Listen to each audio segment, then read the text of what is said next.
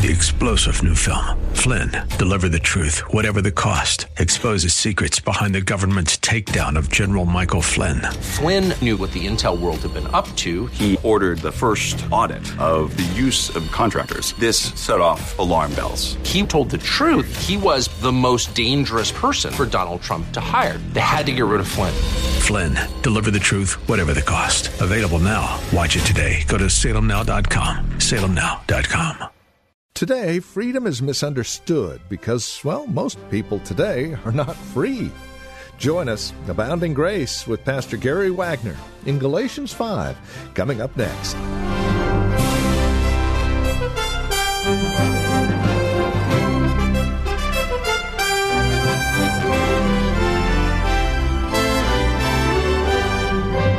You're not free until you've been set free by Christ, Christ alone.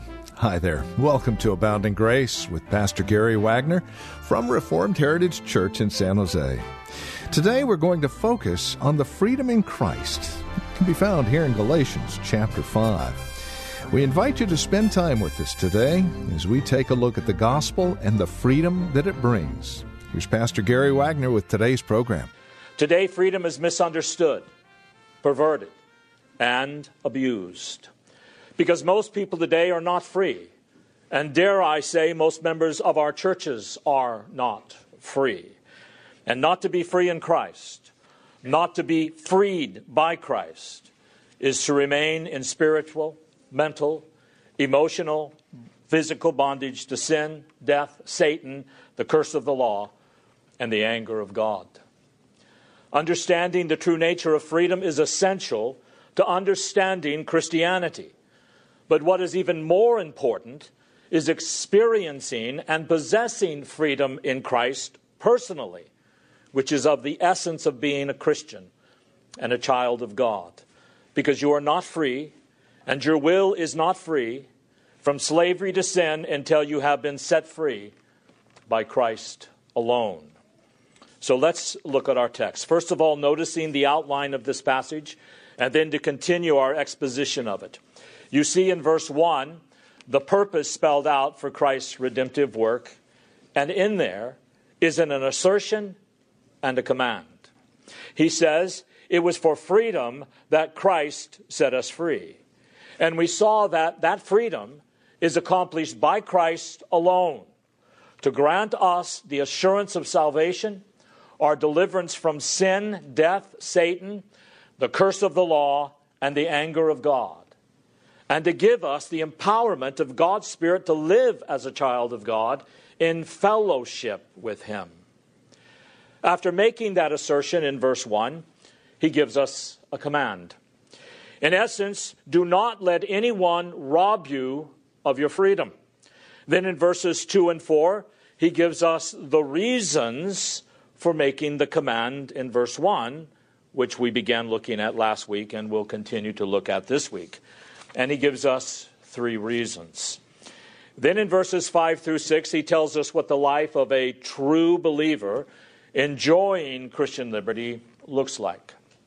In verses seven through nine, he tells us some of the reasons why even true believers temporarily fail in living out their life for freedom. Then in verses ten through twelve, he tells us the reason why those who reject the gospel as false teachers or as professed Christians do so with such ease, and it is because of the stumbling block of the cross. Now let's go back and continue what we began looking at last week in verses two through four, and that is the reasons for the great emphasis that Paul makes on the fact that we must be firm and steadfast and resist all efforts to be robbed by any one of this freedom for which Christ has set us free. And he gives us three reasons. He says, Christ is of no benefit to you at all if you dilute the gospel of grace with man's merit, man's achievement, and man's will. With Christ, it is all or nothing. Your faith must rest on Christ entirely and completely, or not at all. In verse three, Paul says, you must resist all efforts to mix human merit with the gospel of grace and therefore be robbed of freedom. Because if we mix the gospel of grace with anything in man, man's achievement or man's ability, then we are obligated to go all the way down that road, to remove the very thought of grace and be obligated to keep every detail of the law of God as a means of our salvation. And if that is the way you choose, then with the law it is all or nothing. Remember, cursed is everyone who does not abide by everything in the law of God.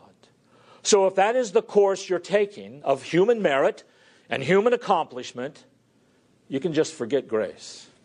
It is all or nothing, and cursed is everyone who does not obey all the details of the law of God. Now that brings us to verse four, where Paul gives us the third reason for resisting any effort to compromise the freedom for which Christ has set us free. Verse four, a verse that is the basis of a lot of false doctrines and cults and synthetic versions of Christianity. It is a verse that often causes Presbyterians and Baptists who share a similar view to have a lot of difficulty. And it says, "You have been severed from Christ, you who are seeking to be justified by law. You have fallen from grace." Now, let me make my point, and then we'll get into the passage. He is saying, if you seek to be justified by law, when you seek to mix yourself and your own accomplishments, your, your own worth with the grace of God, then you have been severed from Christ. And you have fallen from grace. You've lost your hold on grace, and you have cut yourself off from any benefits of Christ. Now, the reason this verse has caused Presbyterians and some Baptists so much trouble is that it has the phrase, "have fallen from grace." You have been severed from Christ. He is addressing people who he sees as Christians.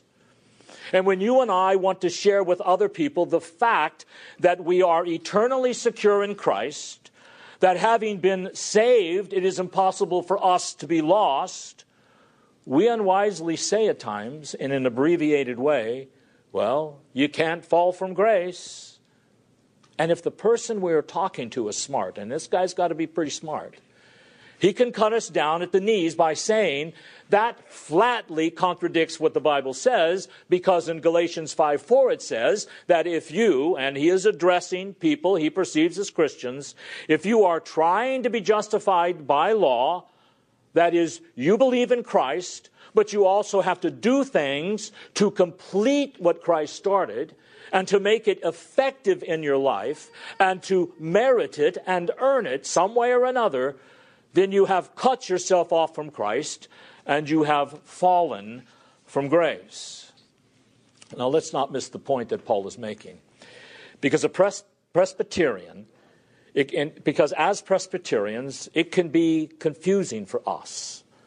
Because the point that he is making is this. If you try to mix faith with anything in man as the basis of your standing with God, then with that view, there is no grace in justification by the law.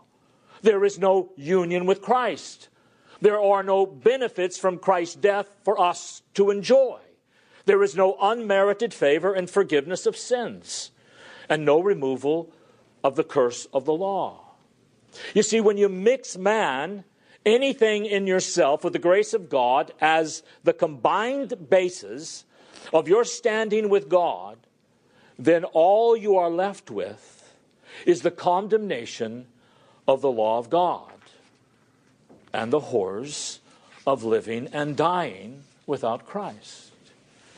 So don't miss the point in trying to figure out how we are going to try and work this out with our Presbyterian doctrine. You think you're counting on your acceptance with God as being faithful in Christ and the things you do. you know, your strictness of religion, your repentance, your faithfulness to God, your prayers, your church attendance, your good works, or whatever else. But if you are trusting in Christ and anything else at all, you get this condemnation of the law of God, because such a view severs you from Christ. Remember, it is all or nothing. You rest upon Christ entirely, or you do not rest upon him at all.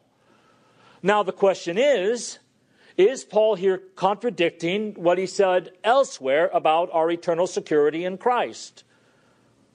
Is he saying that it is possible for a true Christian who has been saved by God's grace, really and truly saved, to do something bad enough or believe something bad enough to be lost again, to lose that salvation after he once really possessed it, and then die under the curse of Almighty God? Well, now in the answer to these questions, there are several things that we need to keep in mind. Number one, the Bible does not ever contradict itself. One very important teaching of the Word of God in understanding the Word of God is you cannot interpret the Bible in one place in such a way as to contradict what the Bible says elsewhere. After all, our God is not schizophrenic. He is a rational God, and so he will not ever contradict himself. Secondly, the less clear passages of the Bible must be interpreted by the more clear passages of the Bible, and cults do the exact opposite. The cults and synthetic versions of Christianity take passages of Scripture that anyone has to admit are difficult passages, and then try to squeeze the whole Bible of a size ten foot into a size four shoe and make everything fit that obscure passage. Whereas the proper way to interpret Scripture is when you come across a difficult passage to always interpret it in the light of the clearer passages that are obvious in what they mean. And then there's a third thing to bear in mind, and that is, the Bible is equivocally clear that once it has pleased God to call a person to himself in grace and saving power and to change that person's life, forgive him of his sins, and make him one of his children, it is absolutely impossible for that person ever to be lost again or to die unforgiven and unsaved. Paul teaches that in various places. So let's take a look at a few. Turn to First Corinthians chapter one. The point here is that Paul will not contradict himself. Whatever the passage means, we know he is not going to contradict what he said elsewhere. And it's not because we have confidence in Paul's abilities and his intelligence, but because we have confidence in the one who inspired Paul, Paul to write the words, who is the Holy Spirit of God. So look at First Corinthians chapter one, and I will read verses four through nine. I thank my God always concerning you for the grace of God, which was given you in Christ Jesus, that in everything you were enriched in him, in all speech and all knowledge, even as the testimony concerning Christ was confirmed in you, so that you are not lacking in any gift, awaiting eagerly the revelation of our Lord Jesus Christ, who will also confirm you to the end, blameless in the day of our Lord Jesus Christ. God is faithful, through whom you were called into fellowship with his Son, Jesus Christ, our Lord. You see, here you have a clear statement that says, not only has the Lord Jesus Christ equipped the church with everything spiritually that it needs to be an effective church, but it says the Lord Jesus Christ himself confirms these believers until the end. so that when the Lord Jesus Christ comes again at the end of time, they will stand before him blameless. And not one of these, whom he has confirmed to the end, will ever be lost. Why? Because we are so faithful ourselves? No, because as believers, we are not always faithful, right? It is because he is always faithful. So you see, there is a clear passage in Paul's epistles where Paul says, the Lord Jesus Christ has confirmed believers until the very end, when Christ comes, and they shall all stand before him without blame. Without blame, that is, saved because of the faithfulness of God. Turn to Philippians chapter one. Here you see Paul teaches the eternal security of the believer. Once God has forgiven a man's or a woman's or a young person's sins by grace through faith in Christ, that person will never go to hell. Philippians chapter one, verse six. For I am confident of this, Paul, I am confident of this very thing, that he who began a good work in you will perfect it until the day of Christ Jesus. Once God begins the work of grace in your heart, forgiving you of your sins, ridding you of sin's pollutions, he is not going to stop what he started until he is finished. So once he has begun a good work in you with the new birth, he will continue to perfect and take the work of his to completion until the day Christ returns. So you see, Paul's confident. This isn't something he hopes for. He, he doesn't cross his fingers and say, boy, I, man, I sure hope this is true. No, he is truly confident of this, that we are believers because Christ began a good work in us. If God hasn't begun a good work in us, of, of grace in us, we can't be believers. He began a work of grace in us, and now he will keep on performing it until the day of Christ Jesus.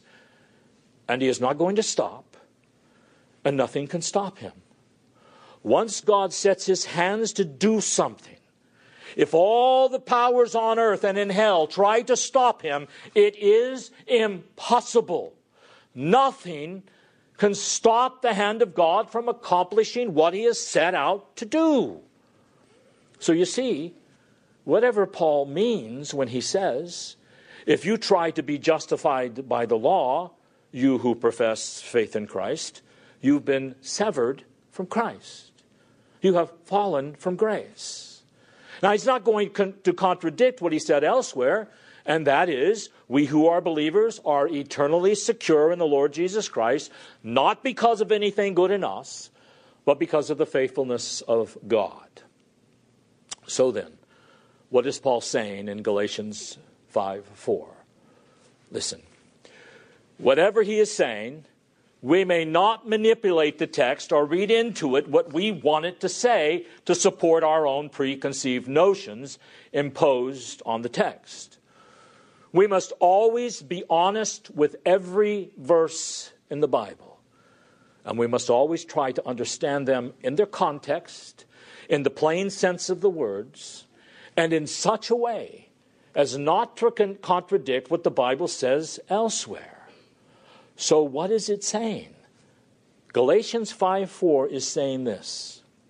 If you believe that the basis of your acceptance with God is your good character, your integrity, your obedience to God's law, your decision to follow Christ, your faith, or anything else in you, then you have lost your grasp on grace and repudiated the gospel of grace in Christ, which is received by faith alone.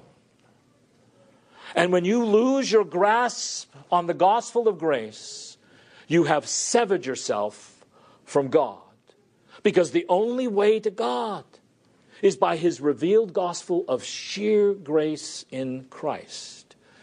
No matter how sincerely and intensely you believe any other gospel, you will never be saved by it. If your gospel is that our acceptance with God is based upon God's grace and something in us, my repentance, my decision, the exercise of my will, my faith, something in me, my worth, my merit, what I have earned, if that is your gospel, it will not save you from hell, even if you believe that gospel with all your heart. There is no other gospel but the gospel of sovereign grace and the regenerating power of God in Jesus Christ.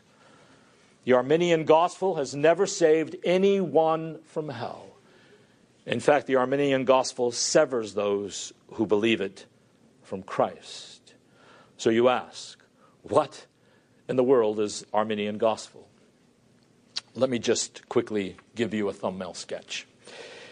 Jacob Arminius was a man who lived in the sixteen hundreds, who stood against the entire Protestant world. And he came up with a gospel that rested on a doctrine of human decision and human merit and human achievement. And he said, in essence, that Jesus Christ did not actually save anyone from their sins when he died on the cross. He just made salvation possible for anyone who would complete the transaction and make it effective by the inherent faith that everyone as human beings can muster up. Now that is an oversimplification, but nevertheless, that is it. Now let me put it another way. The Arminian gospel says, before God is able to save me, I must do something of my own free will in my own strength and do it in accordance with what God has commanded before he is able to save me from my sins. Beloved, that is to interject man into the gospel of God. We are saved through faith. And you must repent of your sins. You must put your faith in the Lord Jesus Christ. But that is not the basis of your salvation. Do you understand that? I hope your puny, little, pathetic faith is not what you are counting on to get you in with God throughout all eternity. Because that puny, little faith of yours is shot full of holes, and it wavers, and sometimes it is strong, but other times it is weak. And sometimes it is even uh, uh, uh, barely apparent. But our salvation is based upon something far more certain and unwavering and eternal. And that is the accomplishments and the merits of the life and the death of the Lord Jesus Christ, which never changes. Faith is simply the open, outstretched hand that receives the salvation that Christ has accomplished for me.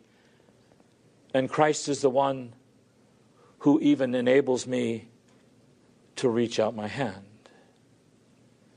There is no merit. It is not that I, I that I make it effective. Even the faith by which I embrace salvation is a gift of God, not of works, lest anyone should boast.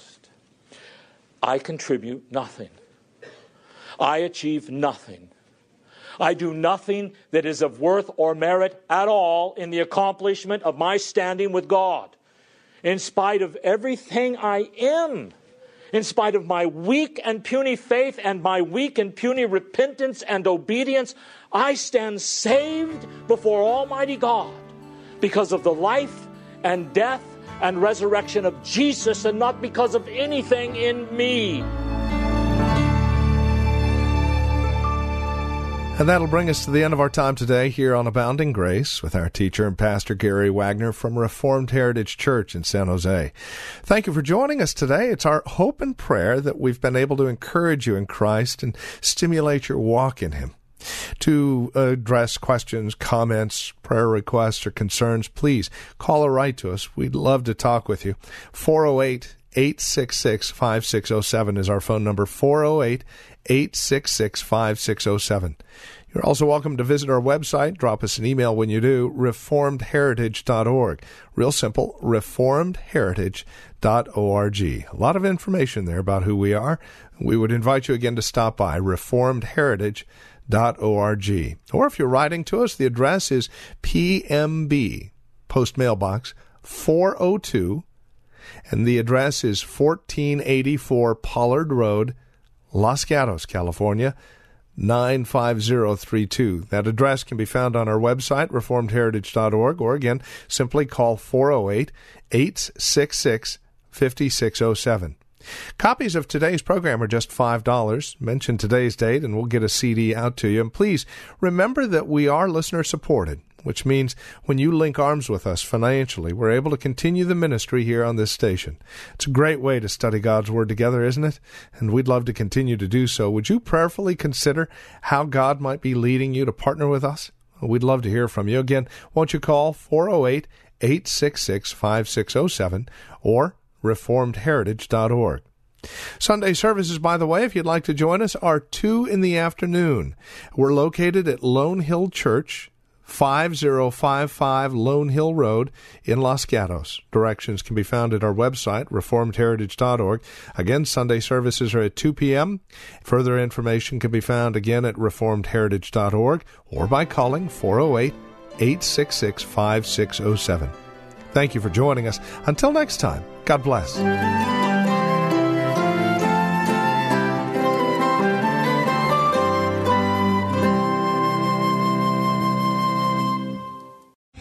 Three-star General Michael J. Flynn, head of the Pentagon Intelligence Agency, knew all the government's dirty secrets. He was one of the most respected generals in the military. Flynn knew what the intel world had been up to. He understood its funding. He ordered the first audit of the use of contractors. This set off alarm bells. The explosive new documentary, Flynn, Deliver the Truth, Whatever the Cost, and covers the facts behind this scandal. Flynn told the truth. He was the most dangerous person for Donald Trump to hire. I find out the worst enemy that I'm going to face in my life is right here in America. They took my assessment and they wanted me to change it. And I was like, I'm not changing it. They had to get rid of Flynn. With in-depth interviews, archival footage, and never-before-seen personal records of the man behind the headlines. I just felt like I was drowning. Flynn, Deliver the Truth, Whatever the Cost. Available now. Watch it today. Go to salem now dot com. salem now dot com.